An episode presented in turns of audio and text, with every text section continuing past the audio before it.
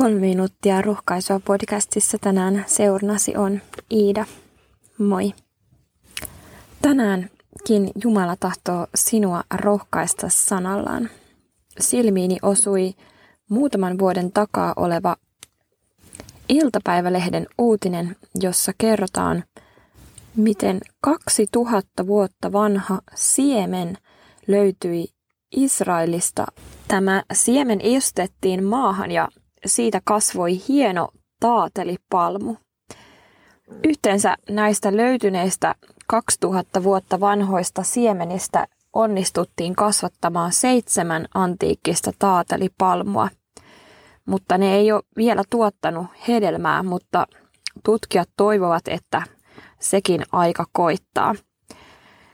Siis mielestäni aivan käsittämätöntä ja ihmeellistä, että miten 2000 vuotta kuolleena ollut taatelipalmun siemen alkoi elämään, kun se istettiin maahan. Tästä aivan väkisinkin mieleeni nousee Johanneksen evankeliumin luvusta 12 jakeesta 24 Jeesuksen omat sanat, jossa Jeesus sanoo näin. Totisesti, totisesti, jos vehnän jyvä ei putoa maahan ja kuole, se jää vain yhdeksi jyväksi, mutta jos se kuolee, se tuottaa runsaan sadon. Jeesus siis tässä sanoo, että vehnän jyvän pitää ensin kuolla, jotta voi syntyä satoa ja uutta elämää. Jeesus itse kulki tämän vehnän jyvän, vehnän siemenen tien. Viiressä 61, ken tahtoo käydä Herran askelissa, sanotetaan tämä hyvin näin. Meidän Herramme käy tietä vehnän siemenen. Se täytyy loppuun kulkea. Myrskytuulet pyyhkivät ja siemen muuttuu leiväksi. Ja nythän meille kaikille on elämä ja autuus, elämä ja pelastus. Ensimmäisessä Mooseksen kirjassa luvussa 22 ja kessa 18 sanotaan näin. Ja sinun siemenessäsi tulevat siunatuiksi kaikki kansakunnat maan päällä. Jeesus kuoli, jotta me voisimme elää. Jeesus voitti kuoleman nousemalla ylös kuolleesta ja on nyt taivaassa ja tarjoaa meille ikuisen elämän lahjaa. Voi olla, että meidän sydän on niin kuin tuon Herodeksen temppeli, jossa kätköissä on tämmöisiä taatelipalmupuun siemeniä, joita ei ole vielä istutettu. Matteuksen evankeliumissa luvussa 13 Jeesus opettaa näin. Hyvän siemenen kylväjä on ihmisen poika, eli Jeesus.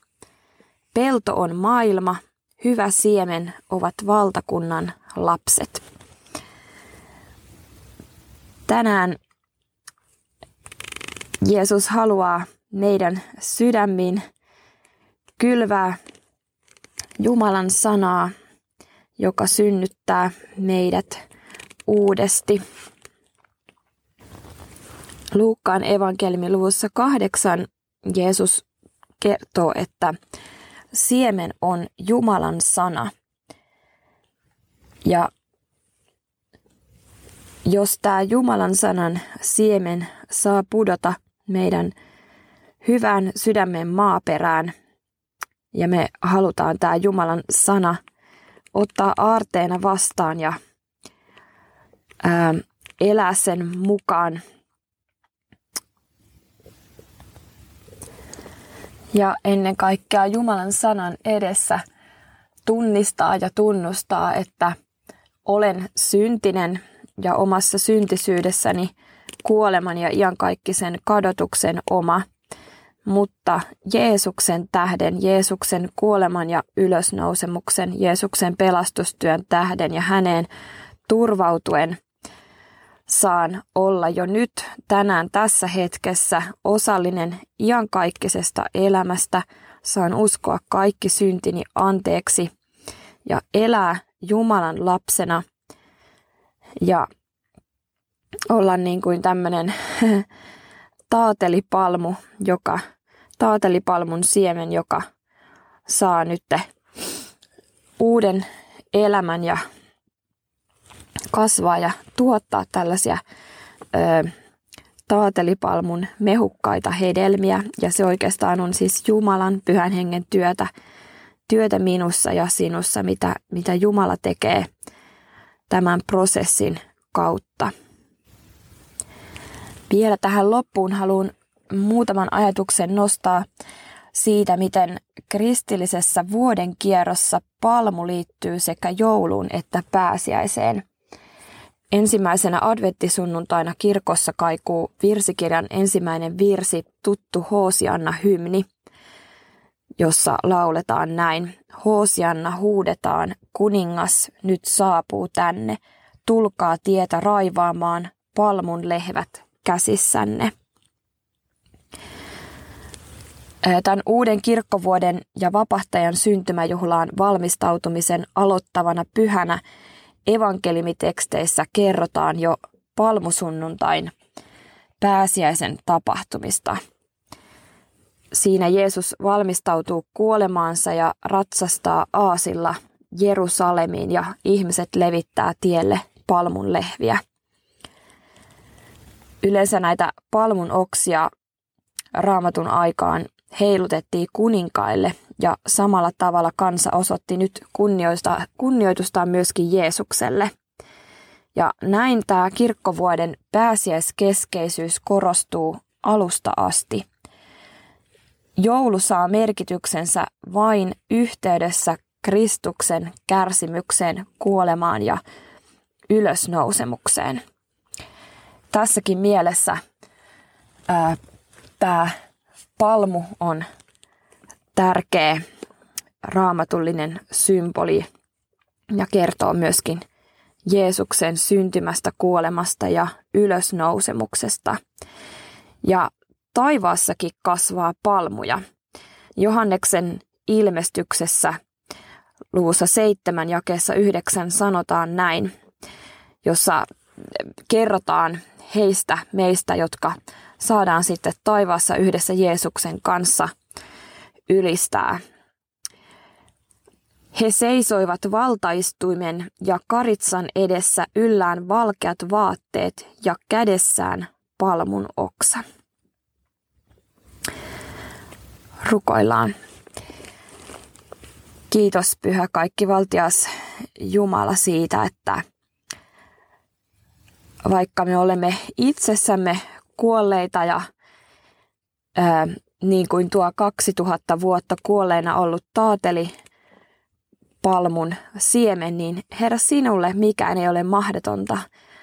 Vaikka me oltaisiin kuinka syntisiä ja paatuneita ja, ja kuolleita ja mitä vaan, niin Herra, sinä voit synnyttää, uudesti synnyttää meidät elämään ja saada meidät kasvuun ja kukkimaan ja tuottamaan hedelmää.